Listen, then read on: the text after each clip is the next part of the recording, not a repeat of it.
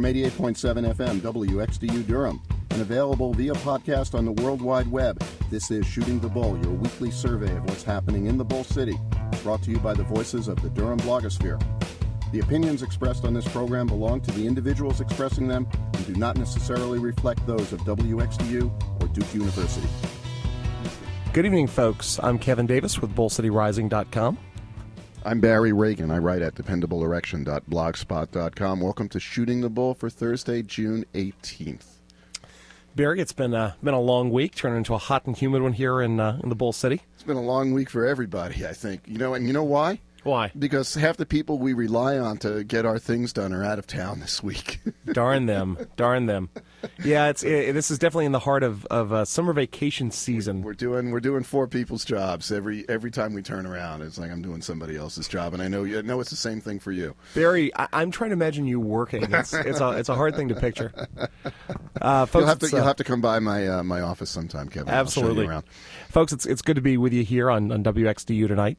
We are uh, here, uh, uh, Barry and I catching up on what's happening around town. We'll talk a little bit about what's happening with uh, a couple of, of controversial development projects at different ends of the spectrum, from uh, a debate over a new new potential uh, high school site in West Durham uh, to the just opened Walmart in Northeast Durham.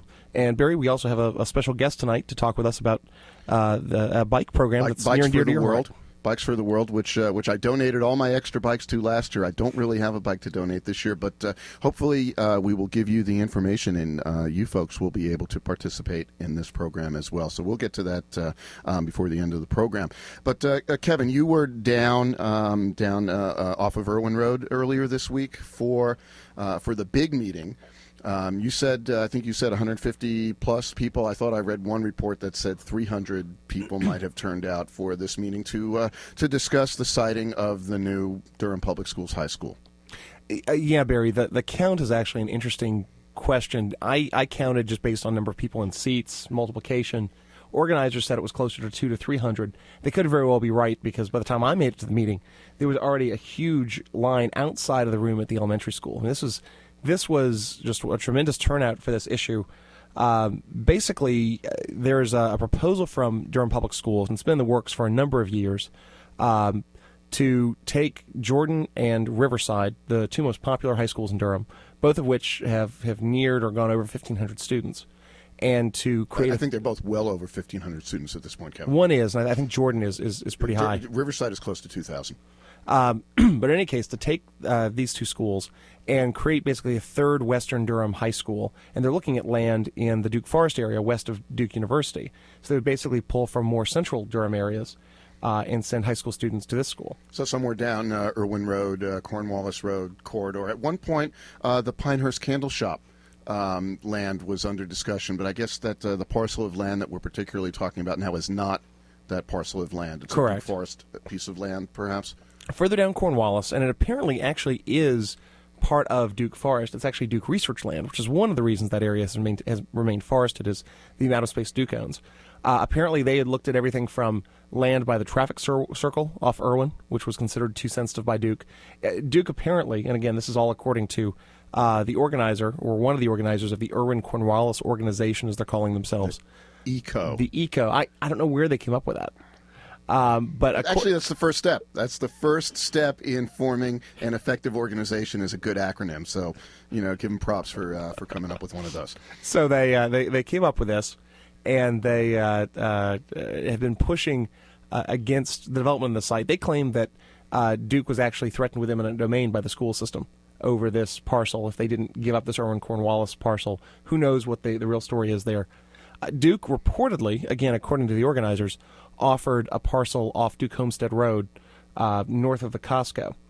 The concern there, and this is where things start to get interesting, Barry, is that was described as one mile too far east for Durham Public Schools to be interested in.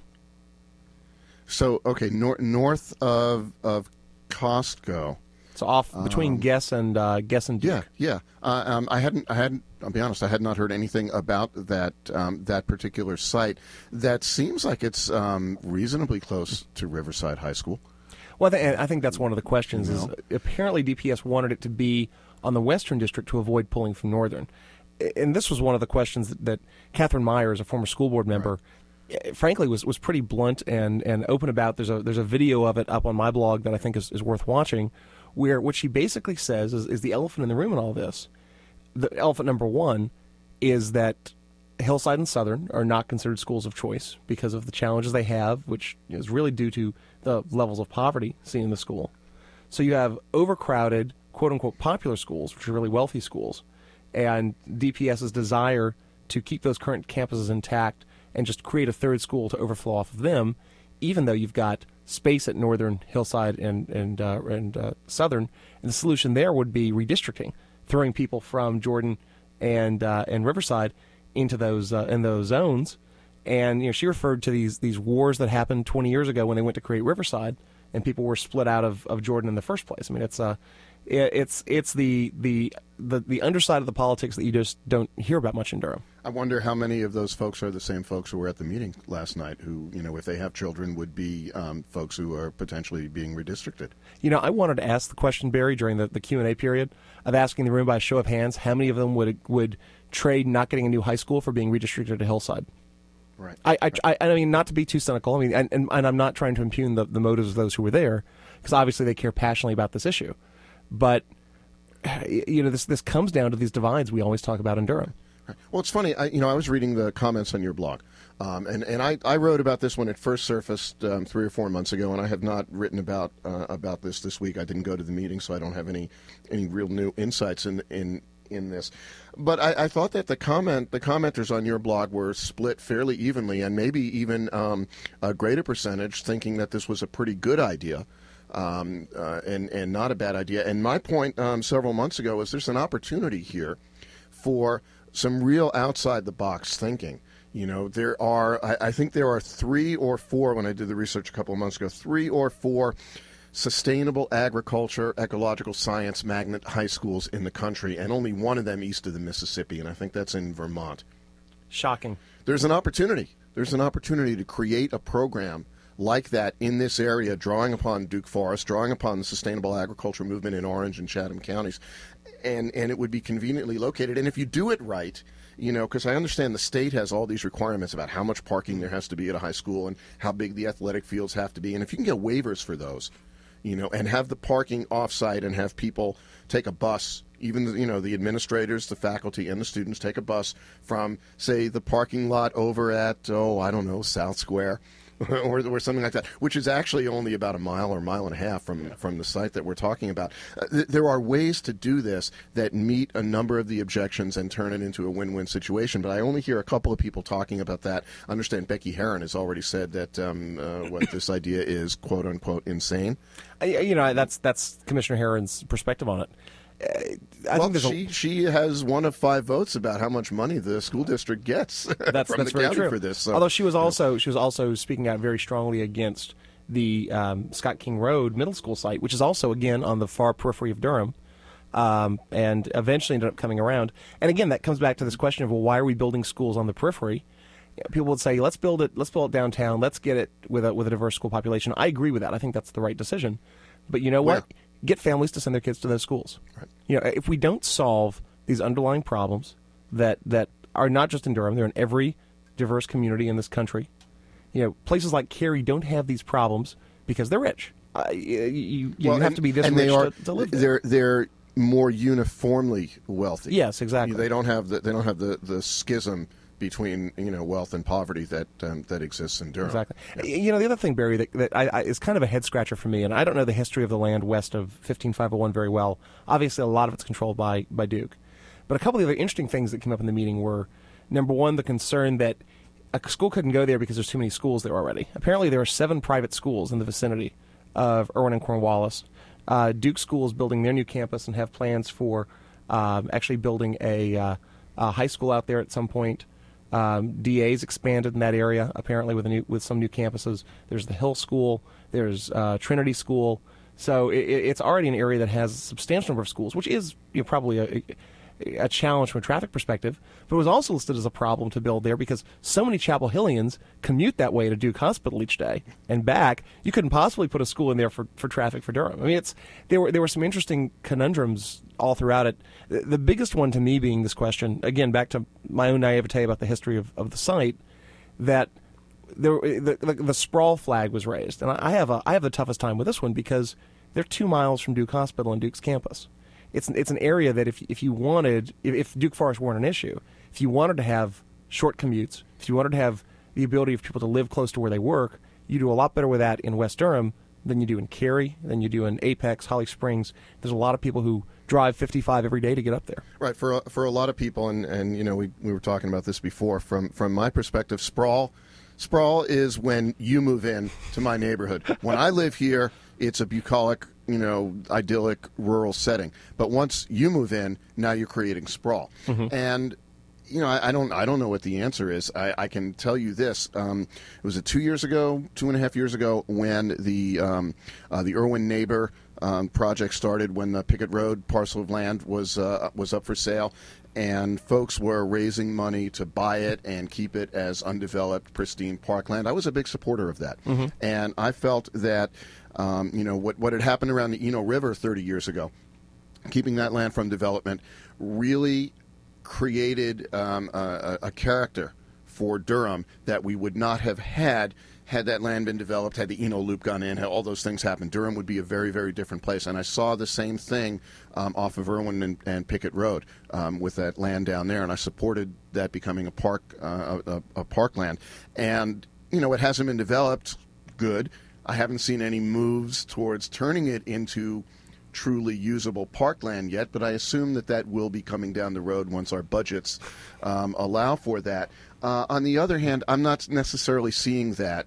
Um, with, a, with with the opposition to the high school, uh, I'm sure that people are going to make the same arguments that they made for turning, you know, the, the Pickett Road part parcel into a park, um, as they are going to make to not develop a high school there. But for me, I'm, I'm just not seeing it, and it's not uh, it's not that convincing to me yet. Yeah, I'll say this: it it was it's a very well organized group. They were talking about the advantage of, of sending uh, paper letters over emails. Uh, distributed a four page you know action plan handout with all the email addresses down to the outgoing and incoming uh, board of trustee chairs at Duke to try and convince Duke not to sell, not to cave. I, you don't get a you know th- this group probably had more PhDs in the room than you'd get at your typical univer- you know small small liberal arts college.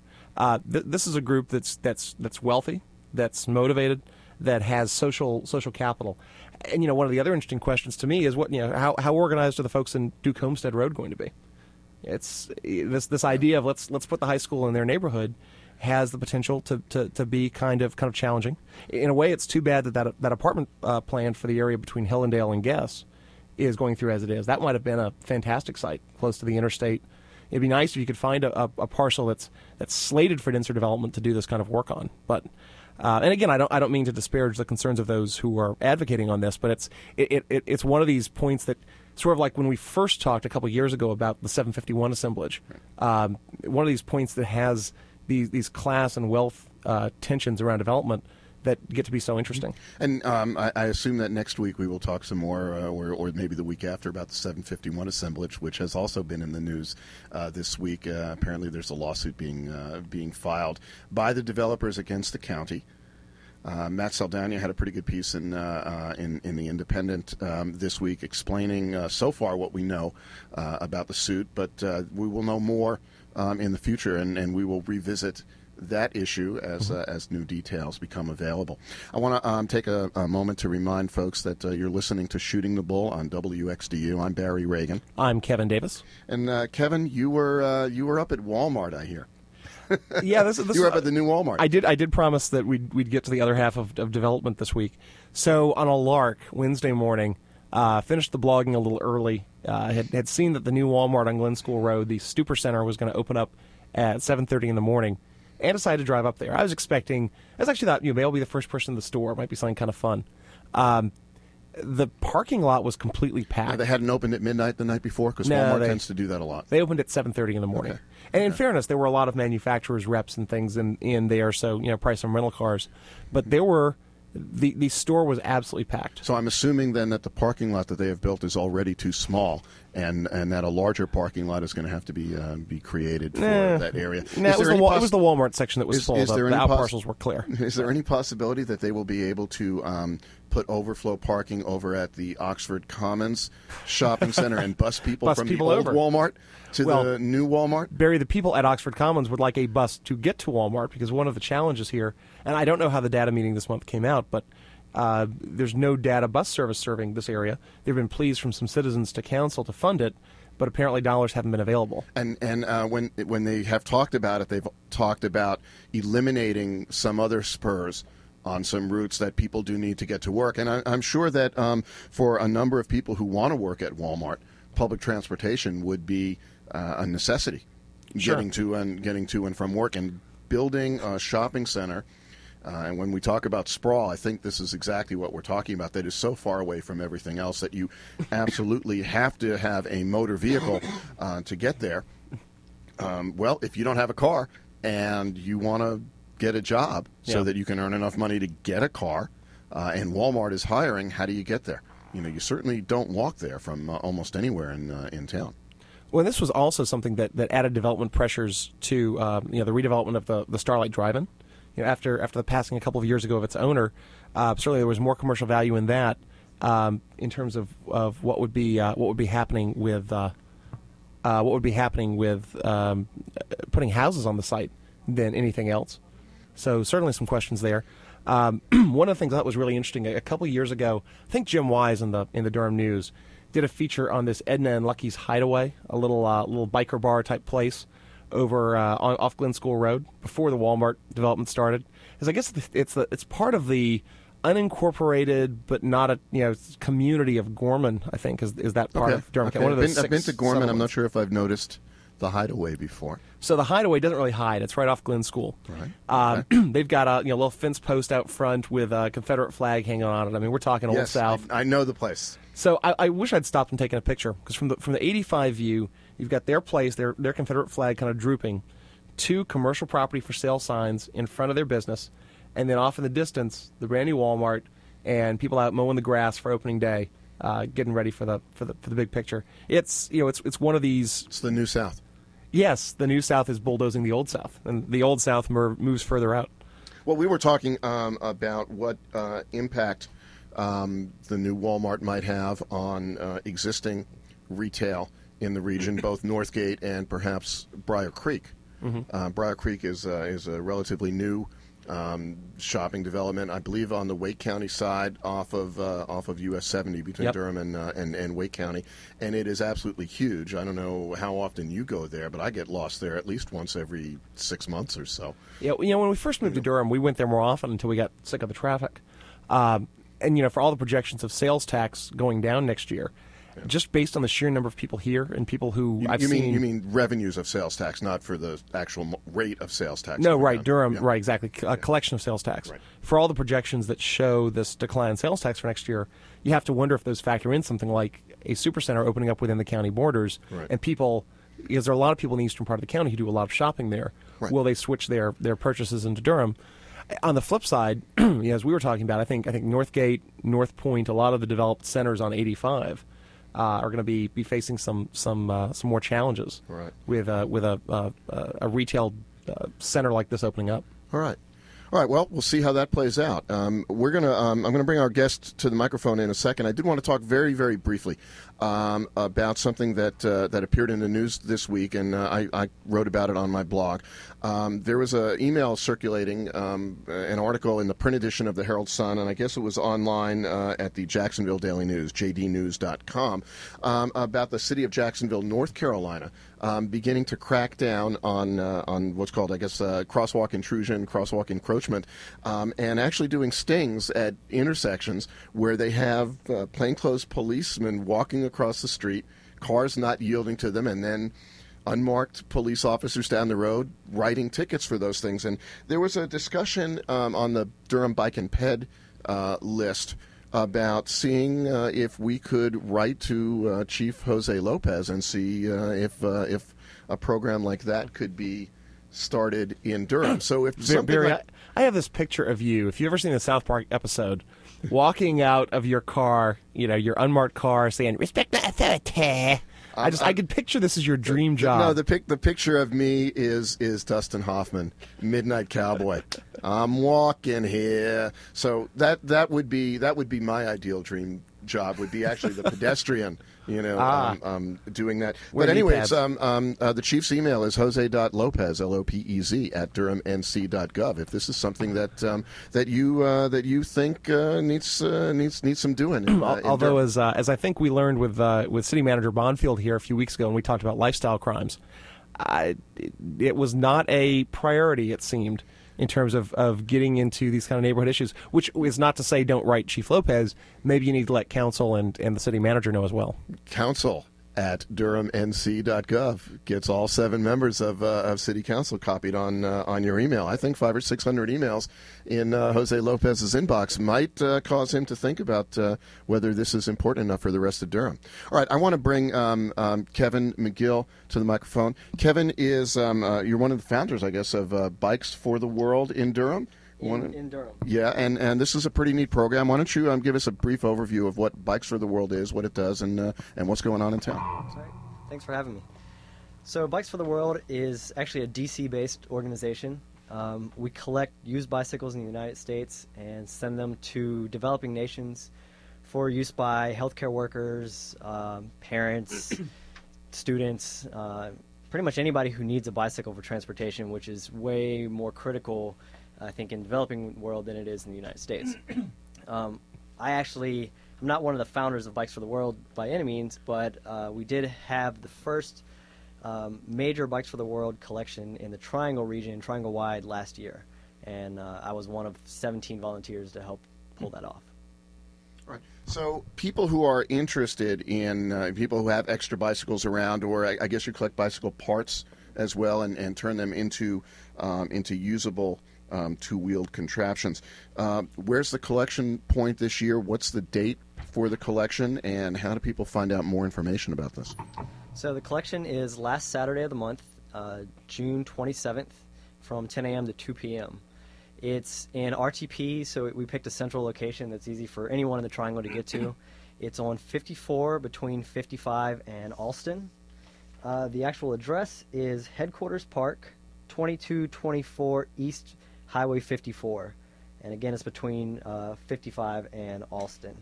Now, is, is that the same location as last year? Yes, if you came last year, it's the same location. It's uh, Family Health International's. Uh, they've basically donated their parking lot for us to, to come to. So if you know where that is, or uh, Sal's Pizza, it- it's across the street from Sal's Pizza. What are y'all's uh, goals for collection this year?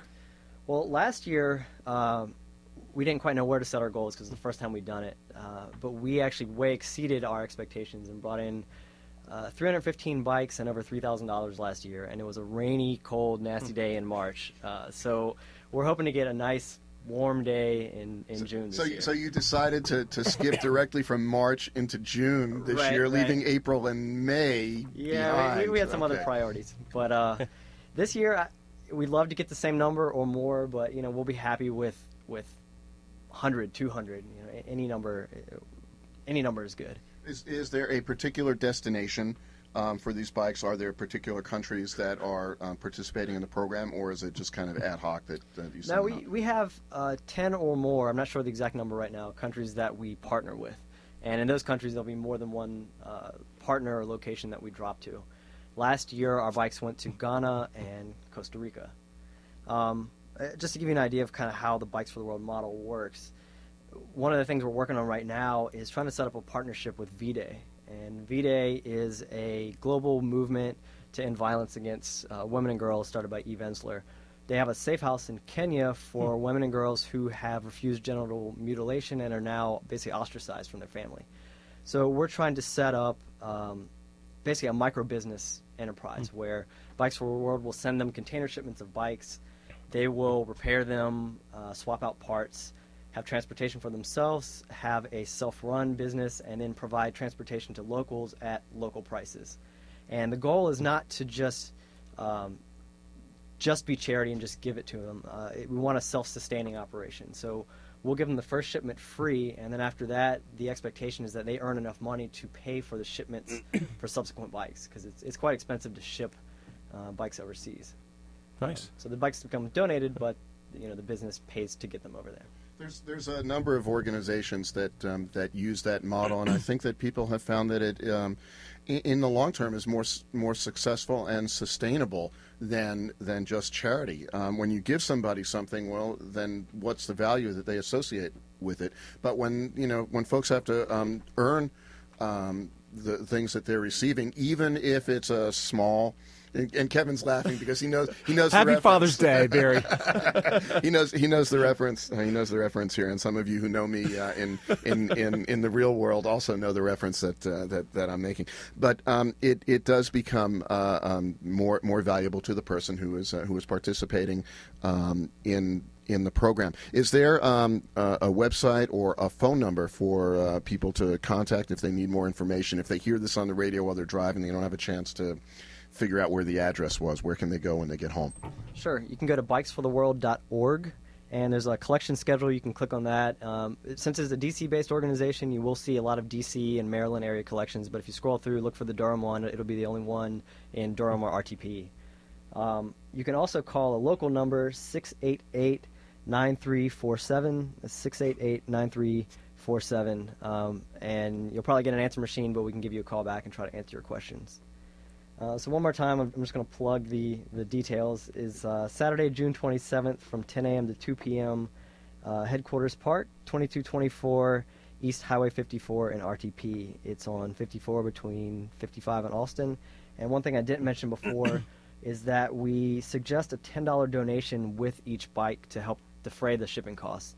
Uh, Bikes for the World is completely uh, nonprofit based on donations, uh, and so there's not much uh, funding from Bikes for the World itself to get the bikes over. So we, we request that people bring ten dollars with each bike, um, which we think is, is very reasonable.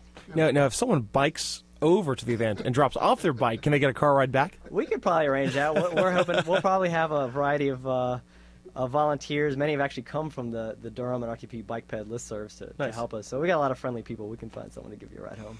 Is there um, any limitation on the condition of the bikes that um, that people can donate? I mean, you obviously don't want bent frames that are not going to be repairable. But if you've got a bike that's been sitting in the backyard for the last three or four years with without a chain or without brakes, is that something that, that would make sense for you guys? Yeah, I'm glad you asked. Um, in general, we'll take nearly any bike, uh, but our, our general rule of thumb is the parts need to move.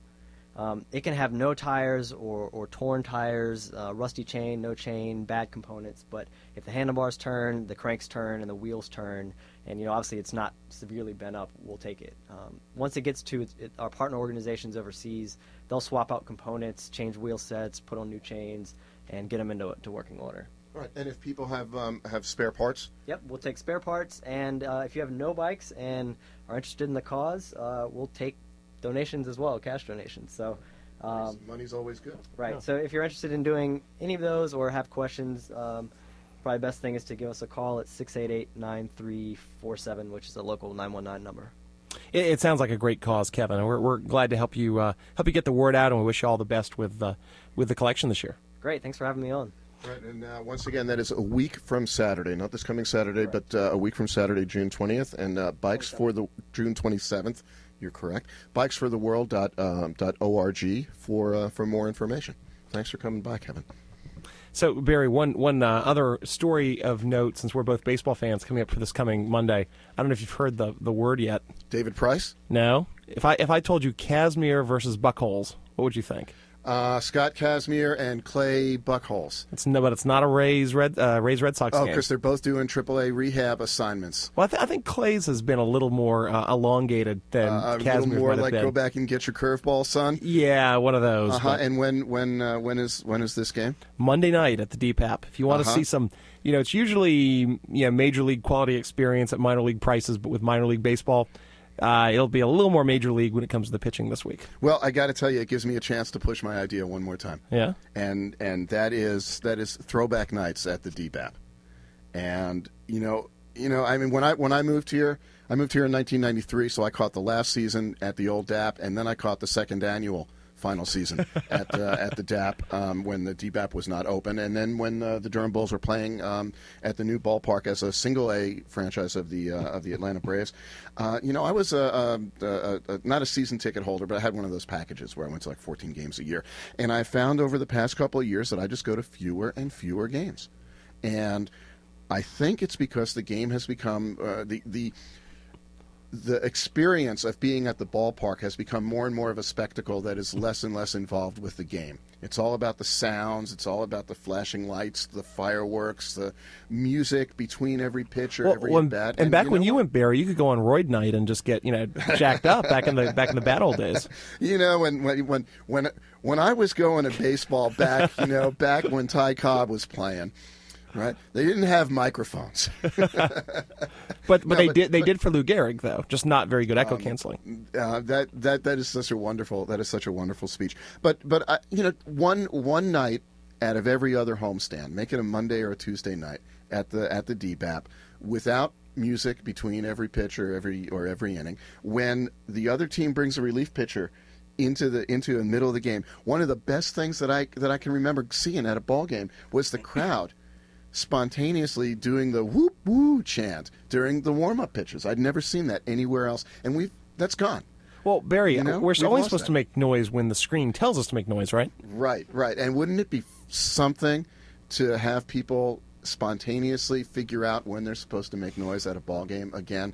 I, I would pay money for that. And you know, I hope uh, I hope that the Goodmons are listening because that will get me back to the ballpark a lot more often than uh, than I go now. Well, I'm sure the Goodmons have many better things to do and are probably not listening. But you know, I've, the podcast is available. They could listen at their own That's- that's convenience. true. And it's uh, iTunes.com slash uh, or colon shooting the bull. And you can find the podcast every week. if that URL works, I'll eat my hat. But uh, it- one other one other thought on, on the subject. Uh, yeah, I've, I've I've threatened every now and then to throw like a like a BCR night on one of the uh, one of the uh, home run patios. If we do Barry, we'll have to get that group to make the whoop woo. Maybe we can you go. retrain the, the ballpark. Uh huh. I, I can I can lead that chant. Very good. Well, folks, thanks for listening to, to Shooting the Bull this week on uh, WXDU Durham 88.7 FM. I'm Kevin Davis. I write at bullcityrising.com. I'm Barry Ragin. I write at dependableerection.blogspot.com. We will talk to you next week, folks. Have a good night, folks.